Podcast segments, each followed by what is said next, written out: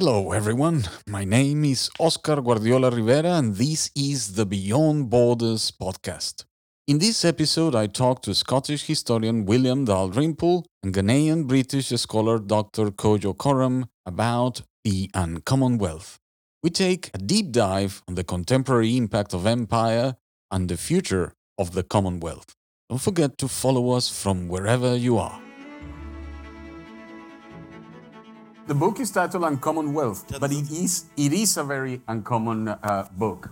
Uh, not often you have a uh, book of history, which is also a critical essay, and at the same time, uh, a book organized around a poetic metaphor.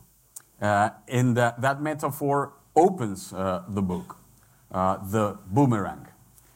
Jacques Angratur would say, the person who coined the metaphor of uh, uh, for the idea that what you send out there, uh, what happens over there, always comes back to haunt you.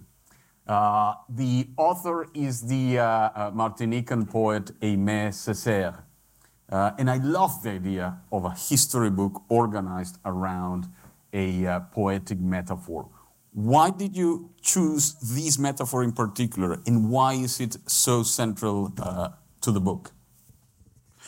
Oh, first of all, um, get the levels just correct. First of all, thank you so much um, for being in conversation with me, Oscar and William. It's a real honor to be speaking to two people who have so influenced my own writing and in such a fantastic environment. The Beyond Borders Festival is undoubtedly the most um, communal and life affirming literary festival that I've had the chance to be a part of. So thank you all for having me. Um, and, and, it has the best wine. And it also has the best wine. Although, I, yeah, I, I forgot to pick up my own glass. So I'll be straight at the bar afterwards. I know, clearly not an old pro yet, but um, uh, uh, an honor to be speaking to you about um, Uncommon Wealth. And Oscar's right that I use this idea of the boomerang that I, you know, shamelessly um, pilfered from Aimé and Suzanne Césaire, um, his wife, um, who conceived of the idea of the colonial boomerang in order to explain how the violence that happens in the peripheries of the empire never stays in those peripheries, but eventually comes ricocheting back into the mainland. Um, with the Césaires, they spoke about it in the context of kind of mid 20th century European politics and looked at the way that so much of the violence of what became European fascism was emerging from, say, the violence of the um, German Empire against the Herero people in Namibia, um, the violence of the Italian Empire against the um, people of Abyssinia, uh, um, that these put into place the building blocks for these systems of ghettoization, um, isolation, um, surveillance, and extermination that were then visited back in the European continent itself. And I wanted to, in writing Uncommon Wealth, think about the legacy of the British Empire in this more substantial way. Um, the book was written in the in the context of a, of a kind of era of growing interest in British colonial legacy that happened over, say, the last five or six years. Um, all of a sudden, the questions around post-colonialism escaped, you know, the um, the, the, the cul-de-sac of the ivory tower, endless debates between academics that no one paid attention to. Suddenly, they were on the front page of newspapers. Suddenly, they were on Good Morning panel shows as people debated how does the legacy of British imperialism continue to carry in the 21st century.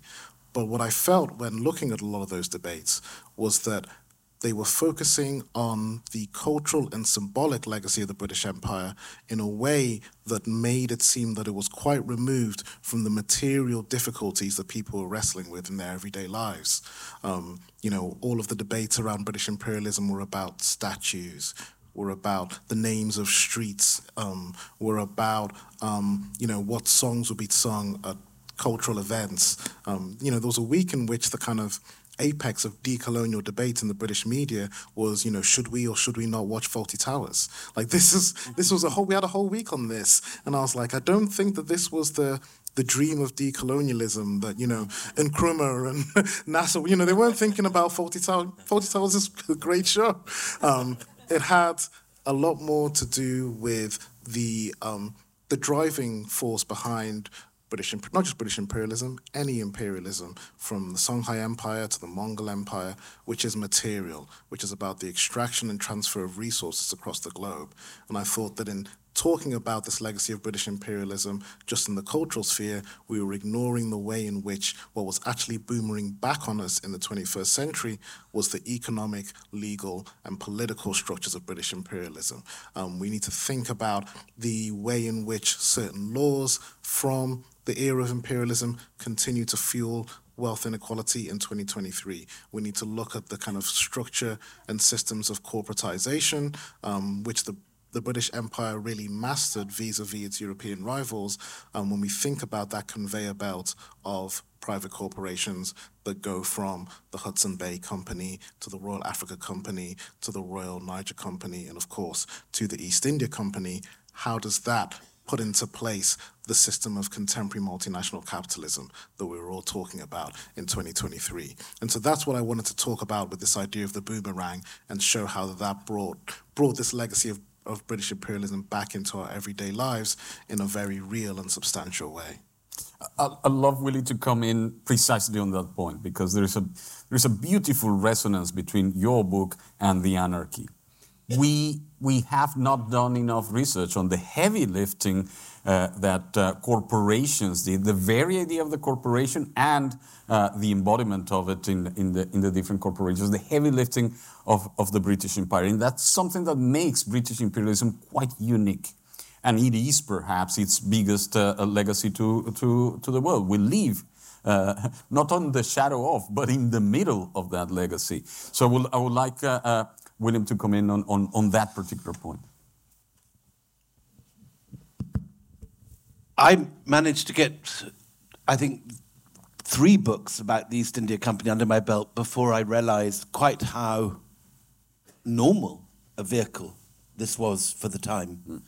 The fact that I thought when I was writing uh, my early books on the East India Company that it was a kind of unique monstrosity, that this was a uh, empire run for profit, for shareholders' benefit back home. Uh, I mean, the, the, the, nearest thing in modern in modern fiction or film is uh, what, what's the what's the movie with um, uh, where the, the, the, mining is, is going to that uh, planet, all the, the creatures with long tail, Avatar. Yes. Uh, where the yeah. mining corporation is, is about to colonize. Uh, uh, but it turns out that, in fact, the Elizabethan state, uh, it was the norm to send out colonial enterprises as self sufficient corporate entities. Mm. So, the first of all, you have the Muscovy Company in 1580, which is trading with the kind of bonkers Mus- uh, Muscovy state of, of Ivan the Terrible, which is this kind of spectacularly anarchic pre Putin sort of. Uh, and Putin apparently looks to Ivan the Terrible. Uh, uh, uh Sergei Lavrov told some friendly oligarch uh, a couple of months ago that Putin has only three advisors Ivan the Terrible, Peter the Great, and Catherine the Great. But that, these guys that says it all. but the uh, the Brits were, were, were first a, attempt to build a corporation where you have shares issued, anyone can buy in, uh, and it's uh, it, it is the first attempt at, at building a corporation. This thing that we think is quintessentially modern, but is already there. Uh, taking over tracts of land in 1580s. And there are Russian equivalents quite quickly after that. The Stroganov family, uh, have a Russian equivalent, which is which is uh, busy colonizing Siberia with its own private army, mm. uh, and so on. Um, I've been holding this, clutching this thing, realizing that in fact it's not doing anything at all. So, I thought you had a phallic fetish. anyway, let's not go there. I'm not even going to get. So, private property corporations.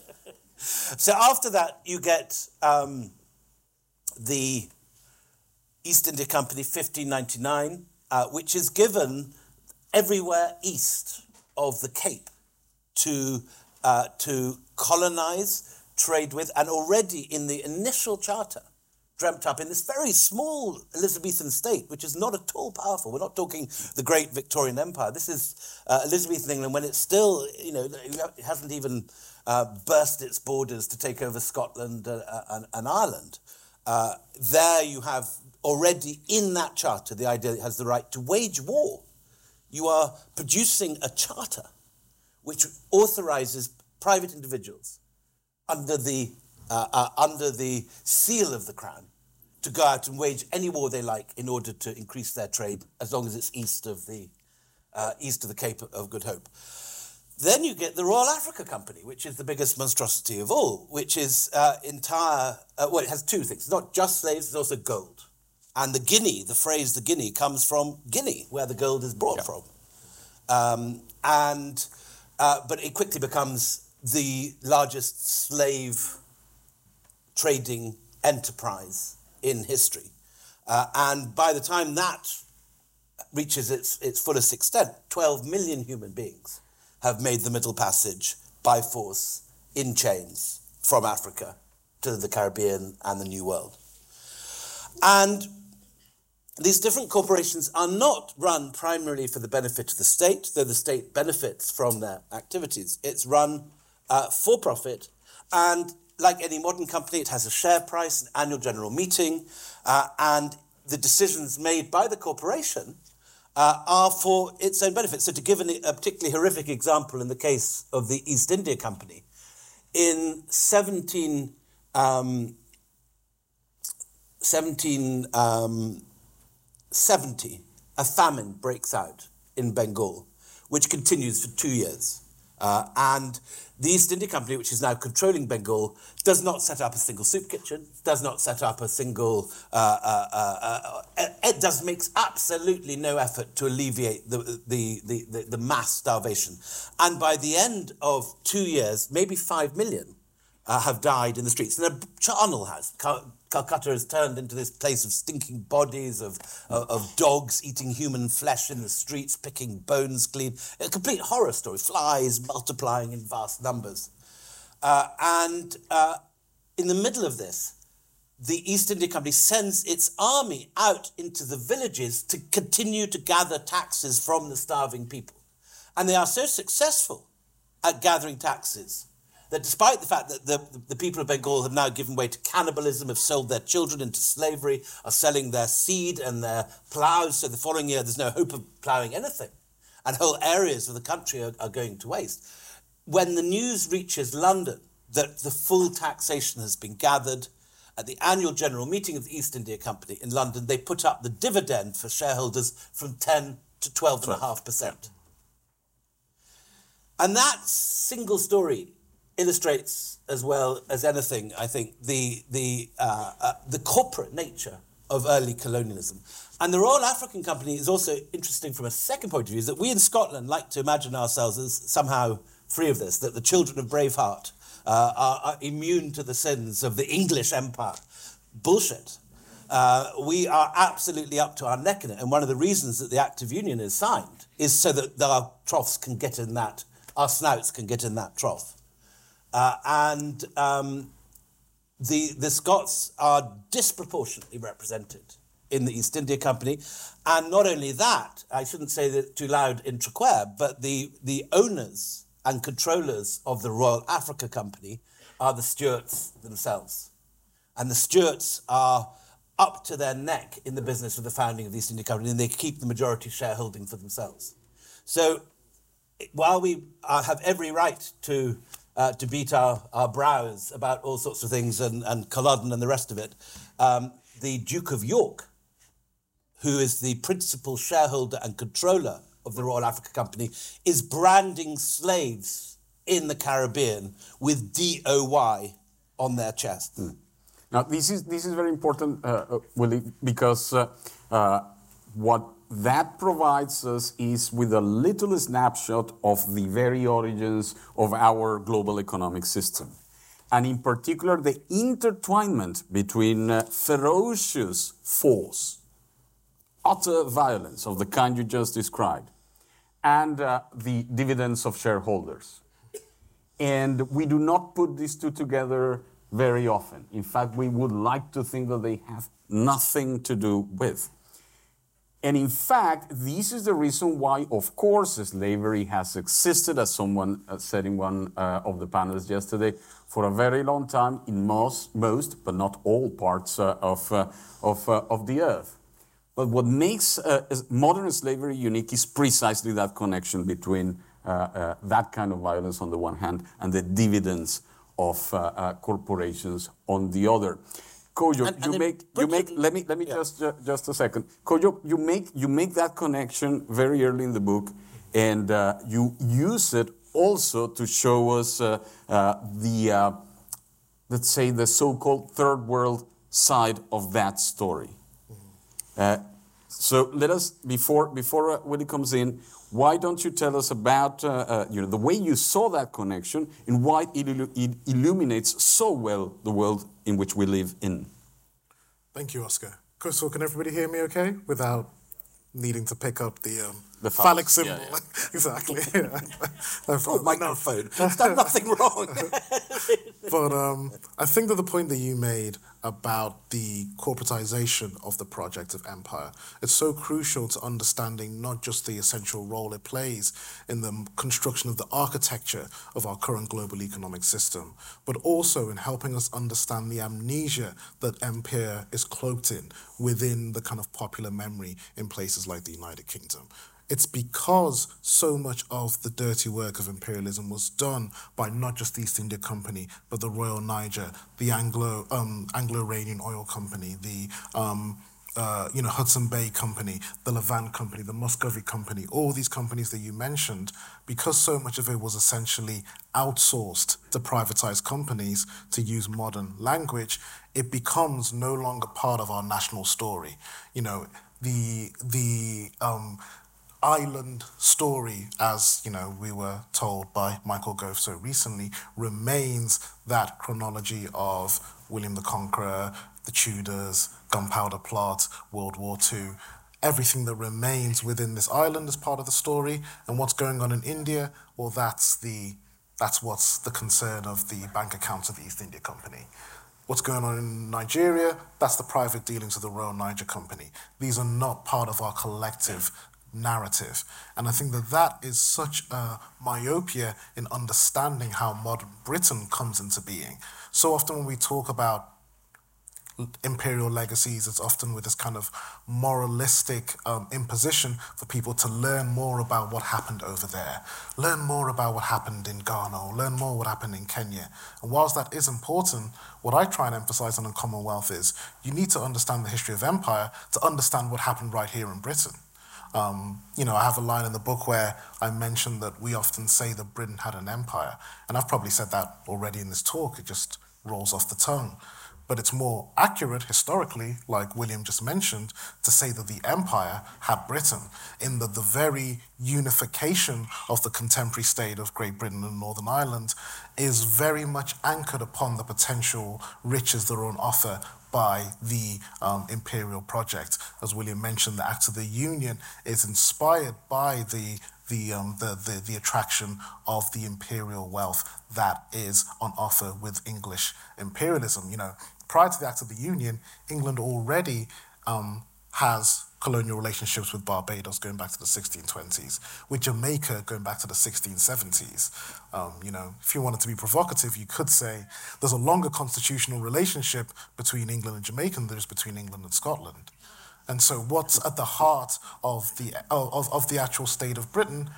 That history of what goes on in the Caribbean, which I think plays such a crucial role, not just in centuries past, but also in understanding what happened in the 20th and the 21st century. Thinking about that history of third worldism, like Oscar mentioned, thinking about Michael Manley and the project of the new international economic order, this attempt to try and challenge neoliberalism, thinking about the history of offshore um, wealth. Um, you know, if we want to think about structural financial legacies of the British imperialism that still impact the world in 2023. We want to think about how, you know, at least according to the Tax Justice Network, the top three corporate tax havens in the world today just happen to be British overseas territories in the Caribbean.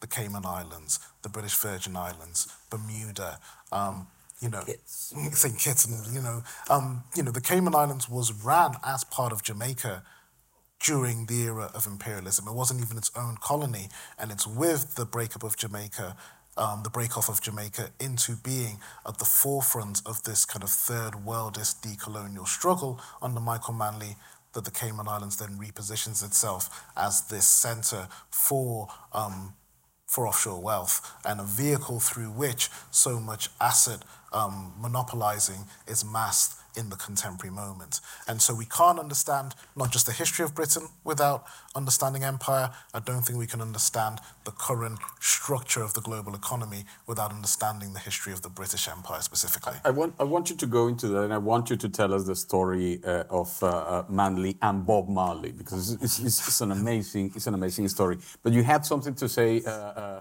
with him before that. Get, it, get about Manley and Bob Marley. okay, good, good, good absolutely. Um, well, what I try and do in Uncommonwealth um, is not just talk about these kind of um, overarching political, economic, and legal concepts, but also ground them in some of the very amazing stories of the decolonial moment and some of the incredible characters that emerged on the global stage during that era. You know, when we think about the history of decolonialism, which has become very, very metaphorical in the in the last few years. You know, everything's being decolonized. You know, art galleries are being decolonized, collections are being decolonized, curriculums are being decolonized. You know, decolonization. You know, I alongside Oscar teaching a law school for my sins, and um, you know, this is a specific legal category. It is a marker of the transition of countries from being colonials you've under colonial subjugation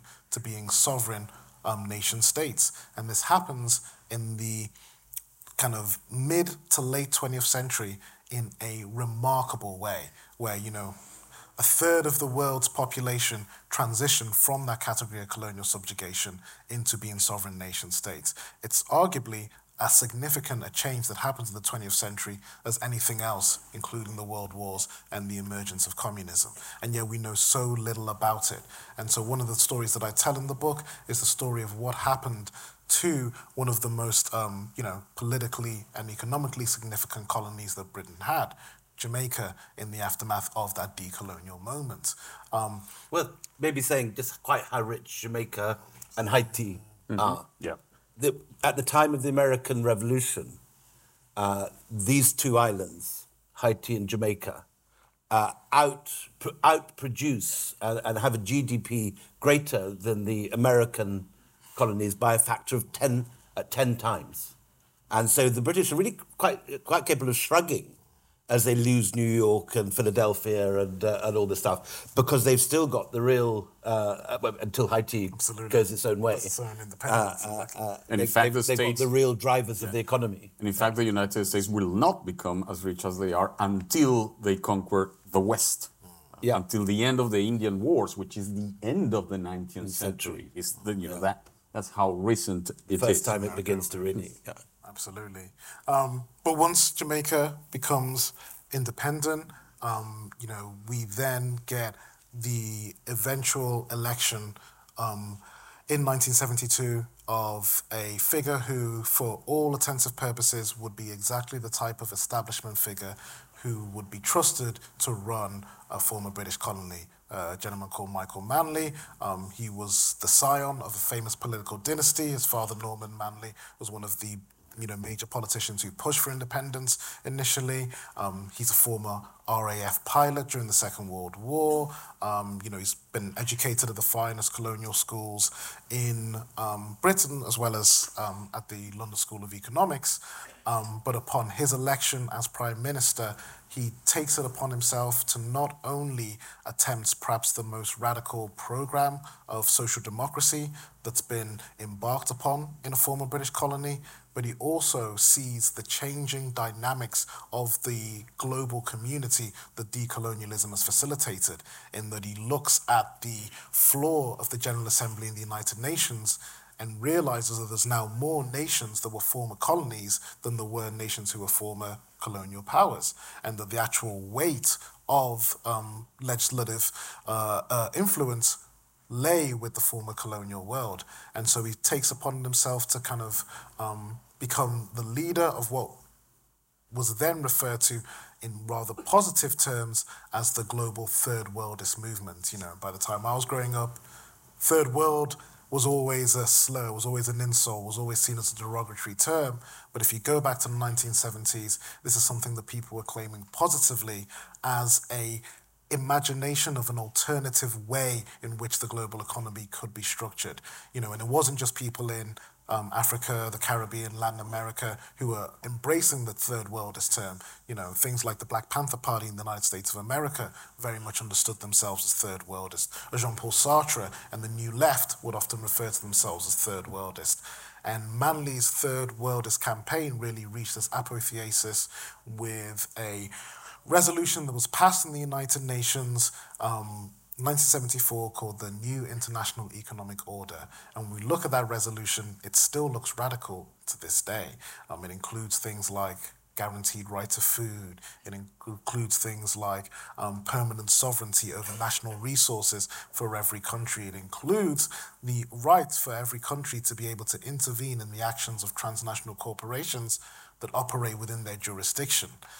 And so this is very much part of the story of how the t- late 20th century takes on its own particular orientation.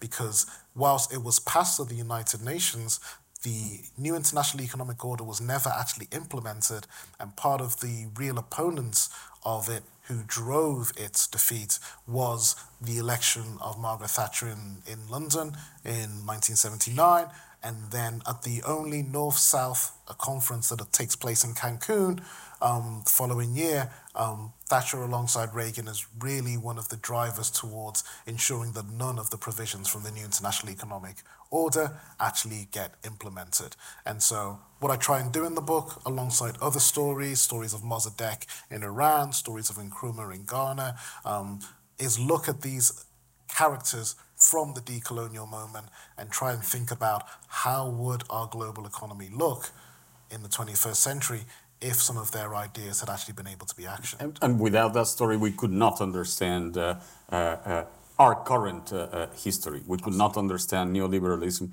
We could not understand why uh, other countries are not as ready to align themselves in terms of the, the Ukraine divide as uh, you know we would like to in the West. Whether you had something to say?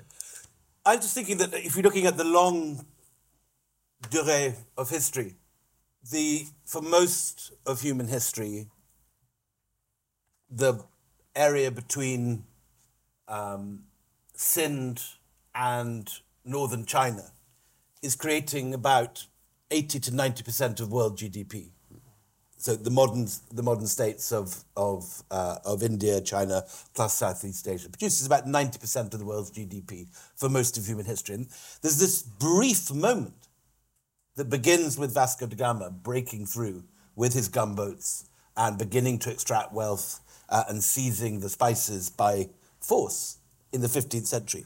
And you have this brief moment of, of 400 years when, by the power of the gunboats, the wealth is transferred here, which is why when you go round Scotland today, it's you go somewhere like I was last week in Elgin, this fat, tiny town with all these fantastic 18th and 19th century buildings with pediments and uh, an enormous obelisk and, uh, uh, and uh, uh, uh, worthy institutions like libraries and, and, museums built on a huge scale because the money is pouring in. And then it goes. In 1950, the empire implodes. And suddenly, all these great monuments are left without the economy which built it. And what we're seeing today in our own time is the return of the old economic order. The, the, the, the seesaw has gone back so that now India, uh, China is the world's second economy.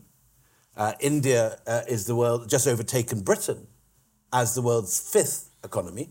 India will overtake Japan and Germany within 10 years. So that in the, in the life of, uh, lifetime of almost everybody in this room, uh, India and China will again be number two and number three. And the only question is which of those two is going to be number one in a further 50 years.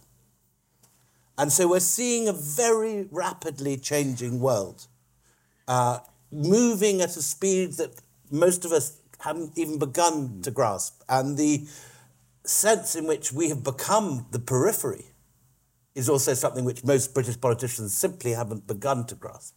Not in the least. And, and in fact, we couldn't, uh, uh, uh, you know, we could not overstate the importance of that observation. Because what it means is that what, uh, from the point of view of the West, looks like a deviation, you know, the, uh, the, the People are coming of surprised by the, by, the by the Indian moon landing this week. is People, in fact seen as Yeah. it is the norm for of, of, of human history, and that that hits us. It hits us like a boomerang. It hurts, uh, and and we're we're there. We're there was there. a there was a very racist cartoon published in the New York Times this week, which had a picture of a of a sort of coffee shop uh, labeled the the International Space Club, with a, with a, a, a sort of you know American figure smoking a cigar and so on, and it had knocking on the door an Indian peasant with a cow in a dhoti. This was published this week yes. uh, say knock knock. That was the only words on the thing, and and that attitude that there's some surprise that India should now be Landing on the moon. in a way that Russia has failed to do. This is another 1905 moment, like the kind of the moment the, the, the Russian fleet is sunk by the Japanese. To jump in. You mentioned racism, and that's a wonderful way to to uh, uh, jump to this other character uh, before we go we go to, to questions. The other crucial character in your book, Kojo, is Enoch Powell, but not because of the rivers of blood, because of something very very different. Absolutely. What is it? I think in terms of part of the driving motivation of the book is looking at the relationship between the end of empire and the emergence of what is often referred to as neoliberalism.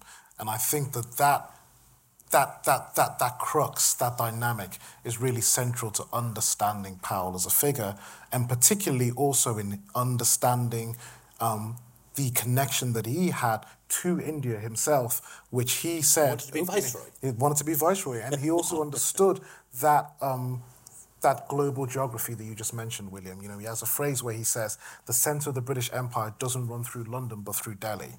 And he, you know, is, is, is noted by his biographer as of having walked through the streets of London weeping upon the day of, um, of Indian independence. And Curzon himself said that in, in 1895, if Britain loses India, we remain a power the size of Belgium. said. Absolutely. And I think that that shift in terms of, well, what is Britain post empire is important to understanding Powell not only as the figure in the way that he's remembered in the current collective consciousness, which particularly revolves around the rivers of blood in terms of its kind of nativism and xenophobia, but it's what's forgotten in that is just a few months after the Rivers of Blood speech that's giving in Birmingham, Powell is giving another speech, and this speech is to the Mont Pelerin Society.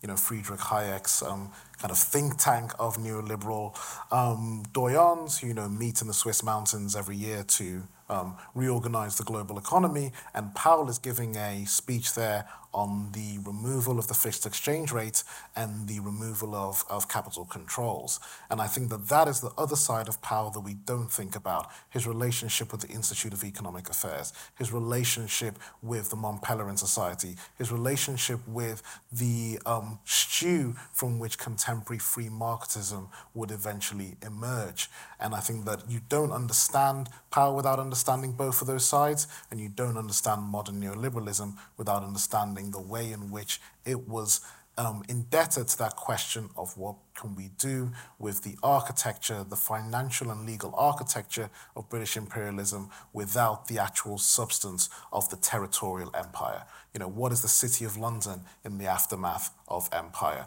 You know, what are the overseas territories in the aftermath of empire? What is the English common law system in the aftermath of empire? And I think Powell was someone who had a deep understanding of those. But also Brexit. There is a point in the book in, in which uh, you, you make a, a footnote to a remarkable document, uh, uh, uh, you know, put together in the aftermath of, uh, or in the, in the, i while the process of Brexit is, is afoot, uh, authored by four remarkable people. Tell us about that one bef- before, before we go to the, to, to the public. Oh yeah, so um, so this, I mean, this is a, a, a book that's written um, prior to um, Brexit, um, but that kind of marks out the vision for Brexit, which is a book that was published in 2012 by a group of unknown backbench conservative new MPs um, called Britannia Unchained, um, the authors of which were, you know, Priti Patel, um, Kwasi Kwarteng, Dominic Raab, and Liz Truss, as well as Never a more intelligent quarter. as well as you know Chris Skidmore, who's been very much the Ringo of that collection, kind of um, left behind. But I was writing the book, you know, at the time in which, um, at one point, the four authors had um, you know occupied all of the great states, the great offices of the British state at one point, from Home Secretary to Foreign Secretary to Chancellor to um, uh, you know eventually Prime Minister for a very short period of time. Um, exactly. So you know you can imagine my panic of let me get the book out yeah, before the cabbage died. Before the cabbage died, but the cabbage did not. Um, didn't, didn't give me enough time to be able to make that work. But I think what you what you see when you read um, Britannia Unchained and you read this kind of romanticism around British imperialism, you know, this talk of how with Britain removing itself from Europe, that the you know the Commonwealth would open its doors to these free trade policies. That um, you know the, the, there's another document that was released by Whitehall, which was actually codenamed Empire 2.0 for the true mm-hmm. free trade plan after Brexit. And I think if I if I could be um, so agree to take up a little bit more time. I think that this is part of the real importance of understanding the history of British imperialism in 2023. Not just so we can understand what's going on over in the rest of the world, but so that we can actually be significant figures in the world economy. Because what people realized in the aftermath of Brexit was that places like India and places like China aren't as receptive towards um, asymmetrical trade relations in 2023 as they might have been in the 19th century. Um, there's a fantastic um, anecdote, which I also include in the book, from Tony Blair, um, which he writes in his autobiography um, around the handover of Hong Kong, where he mentions how he gets into a conversations with the Chinese premier, and the Chinese premier refers to the, the handover of Hong Kong as a moment to put this violent history between Britain and China behind him. And Blair writes in his autobiography, I had no idea what history was talking about. And of course. He also didn't know about Afghanistan. exactly. you know, which explains a hell of a lot. He's um, you know, talk, talking about the Opium Wars. I mean, I just thought, imagine if we had, you know, a French president you know, being interviewed about Waterloo and was like, I've never heard of it. You know, the British press would tear him to shreds. And for me, I think that, you know, um, the the way in which Britain can navigate the 21st century, where so many of these former colonies are now significant economic or political players. India, you know, Nigeria, China. This um, amnesia around empire is only going to limit our ability amnesia, to ignorance, William. straightforward ignorance. It's not taught. In, uh, it's not compulsory in mm. any history curriculum. Spirited teachers can do this. There are papers available, but we just don't know it because we're not taught it at school, and, and we're given instead. But what we do get is sort of, you know, this idea that British values means liberating people. Uh, and uh, and so uh, we, we have this idea where we, we, we, liberate the slaves, we win the Second World War, we defeat the Nazis. So British school children come out believing that they've always been on the side of the angels, unaware that somewhere in the world there is a festival celebrating freedom from British rule every six days. Somewhere in the world, someone is putting up a flag of independence. Uh, and it's, a, it's the single most popular festival in the world. There's nothing which unites more people than freedom from British rule. And I was in Delhi when all this stuff was going on with Brexit, and, and there was this great trumpeting that with all these opportunities are opening up. We're going to uh, India, you know, as if so India was like a sort of old motorbike that we'd left in the garage. Uh, and we could sort of dust out, take, throw off the dust sheet, rev up the Enfield Bullet, and off and we ride it again into the into the sunset. And of course, India's apps. There's no conception in Britain about how how much Indians dislike the British for very good reasons. I mean, very polite when you go there as a tourist, but the, as a nation, in terms of history, there is deep resentment and absolute uh, uh, anger at, the looting and the pillaging of their country. And that is gaining momentum rather than diminishing. And the idea that they're going to give us preferential treatment is completely nuts. We're de- we were, I think, the, the 32nd country that Modi visited uh, uh, in his global tour. Um, and that's deliberate. I mean, part of it is inevitable. I think, you know, the, the French, for example, are very popular with Modi, but, the, but and are getting defence deals in a way that, for example, the French would never get a deal in Algeria uh, or, uh, or Morocco uh, because there is a post colonial thing that is inevitable. But the British just do not understand this. And I've seen in the years I've been in Delhi successive British High Commissioners coming out with first class degrees from Oxbridge, often studied history, assuming that, you know, that we were all best of friends, that we gave them Edwina Mountbatten, that we were all equal now, and, uh, uh, and, it, and it was all, we were all friends, and what was the problem? That's not how it's seen in India, and, and, and we're way down the And of course there's Afghanistan, but let, let us not go into that. 10 minutes for questions. Who will like to ask the first one? Over there, you're very close to the, to the, to the mic. The lady, yes. You're going to go first? Go. How well has Britain helped its former colonies recover compared to other former colonial powers? Uh, where does it sit on the kind of spectrum of decolonialization? Who wants to go for that? Off you go. Off you go. Go I mean, I think that that is.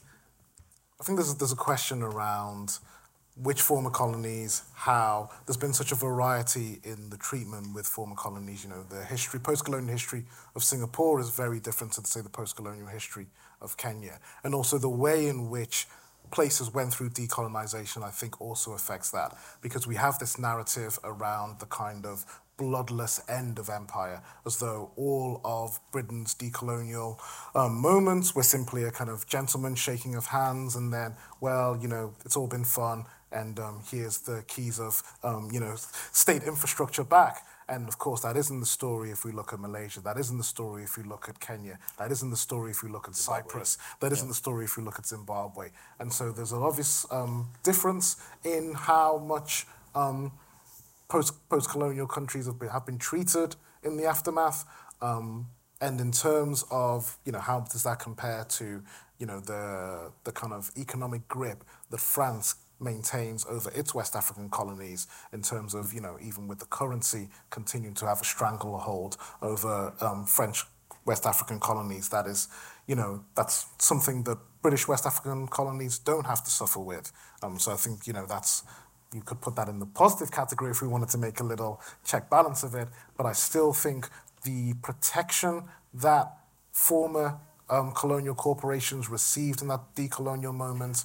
We look at, say, the Ashanti Goldfields Corporation in Ghana. We look at, you know, the Anglo-Iranian Oil Company in Iran, which obviously is the precursor for BP. If we want to think about the connection to the contemporary moment, if we want to think about how these corporations had their interests placed above the interests of the sovereign governments of the newly independent former colonies, we can see that the ability for these countries to actually have economic as well as political freedom was not always helped by Britain in the 1950s, 1960s, and 1970s decolonial era. Let, let me take a, a couple of questions together.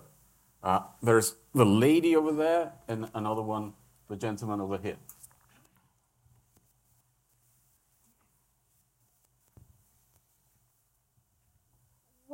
Why do you think the reason that um, places like uh, in um, refuse well like determination to like hold on to uh, artifacts that have been taken from like country, other countries? Right. Thank you very much. Things that uh, we keep from other countries. Oscar, you teased me with uh, the suggestion you might talk about Bob Marley and Michael Manley. I've heard nothing about Bob. that, that, that's his. That's his. Let us take those two. Okay. Brilliant. Well, I'll, I'll speak a little bit to the, the Bob Marley and Michael Manley issues. um, and so I think that that's just really setting into context the that that that that the political basis behind the the music of reggae that became so popular in the world in the late 70s and early 80s. You know, when I talked about this history of global third worldism, the reason why Bob Marley, you know, is really the only significant artist from what we now call the global south to have really reach the kind of record sales levels to rival the Beatles or Rolling Stones or an Elvis Presley is because he was seen as this kind of prophetic voice of this global third worldist movement. You know, he was part, um, you know, or at least seen very much in Jamaica and these PNP um, campaign towards a third worldist moment. They were seen as so entwined that of course, people who you know will be familiar with Jamaican history will know that when there was a, um, a concert that was put in, that organized essentially to kind of rally support for um, Manley in, in anticipation of the upcoming election, um, Bob Marley's um, association with Michael Manley led to him, his wife, and his bandmates being shot. Shot. Um, you know, Rita Marley being shot in the head, and incredibly, all of them surviving and performing at that concert. I mean, one So of the most they, remarkable they, they had ever. just they had just finished uh, uh, uh, rehearsing. I shot the sheriff Absolutely. when when these guys came and shot them. Absolutely. And, and Marley Marley plays the concert with the bullet inside him. Yeah. I mean, when people appear at the concert, they do not know whether he's alive or dead. Um, you know, it's pre-social media, no Twitter to, to get the update. And so when he arrives on stage, it is seen as this almost, um, you know, Lazar, Lazarus-like resurrection and, you know, this kind of transcendent messianic moment. And so when we think about how significant that third worldist um, potential was, and when we think about you know what the new international economic order could have done for restructuring the global economy, I think someone like my, uh, Bob Marley is a kind of cultural vehicle um, for expressing that that hope and that that optimism. And so that's why often those two figures are written in conversation with each other. William, would you like to say something about uh, the Art- artifacts in, in British museums. So the word loot is a is a Urdu word. yes. Lutna means to plunder, and it enters the English language in the 1780s to describe the sort of artifacts which are filling British private houses and British museums at that period, as uh, as, as area after area in India and the, and the wider empire are conquered, their goodies are filtering back in, in chests and uh, and ships and uh, uh, and packages uh, to fill houses and museums around the country. Now, how do we deal with that today? In, legally, the answer at the moment, I think, is that the there is already the Geneva Conventions, which uh, mean that if uh, uh, anything that Putin, for example, plunders from Ukraine, according to international law, has to be given back at the end of the war. But that is not retrospective. That only dates from the the, the, the date of the Geneva Convention, what 1921 or something like that, 1918. So so many lawyers? so uh, th- that so at the moment, uh, the Kohinoor, the uh, Ranjit Singh's throne in the V&A, this sort of stuff is not covered by that. There is no legal uh, requirement for Britain to send these items back. But morally, it's a much more clouded issue. If I were to have a show of hands here saying um, who thinks that Jewish loot stolen by the Nazis by force of uh, by force of arms should be given back to its owners. Every single person I imagine, I hope, would put up their hands. But if you then said the same about Ranjit Singh's throne taken by British bayonets hundred years earlier, uh, uh, there would be a more mixed response. And I think that I think that I mean this it seems to me that the, the the definition we've got to work towards is something that has come by force of arms probably does have to be given back. If it's a if it's a matter of conquest and it's seizure and it's loot, the same rules should apply to stuff taken in 1780 as it did. On the other hand, of course, you've got the whole of human history. Do we require Norway and Sweden to give back, you know, lovely um, things taken from the monastery of Iona in, uh, by the Vikings in the 8th century? Uh, what do we do with the, the horses on top of St. Mark's Cathedral in Venice, taken from, uh, first of all, from Istanbul, but themselves seized probably from Rome earlier, or indeed the obelisks, which are now in Istanbul, which were in Rome, which previously were in Egypt? So you know, the, history is a complicated story, and there is a lot of stuff that needs to be worked through. But I think we've got to start steeling ourselves that certainly uh, stuff that's important. First of all, human remains, which uh, shockingly until recently were on show in many museums, including the uh, the museums of Oxford until very recently. They obviously need to be taken down. Things that are of prime religious significance to a people, like uh, uh, like uh, items of the Benin bronzes and so on, uh, that obviously needs to be prioritised.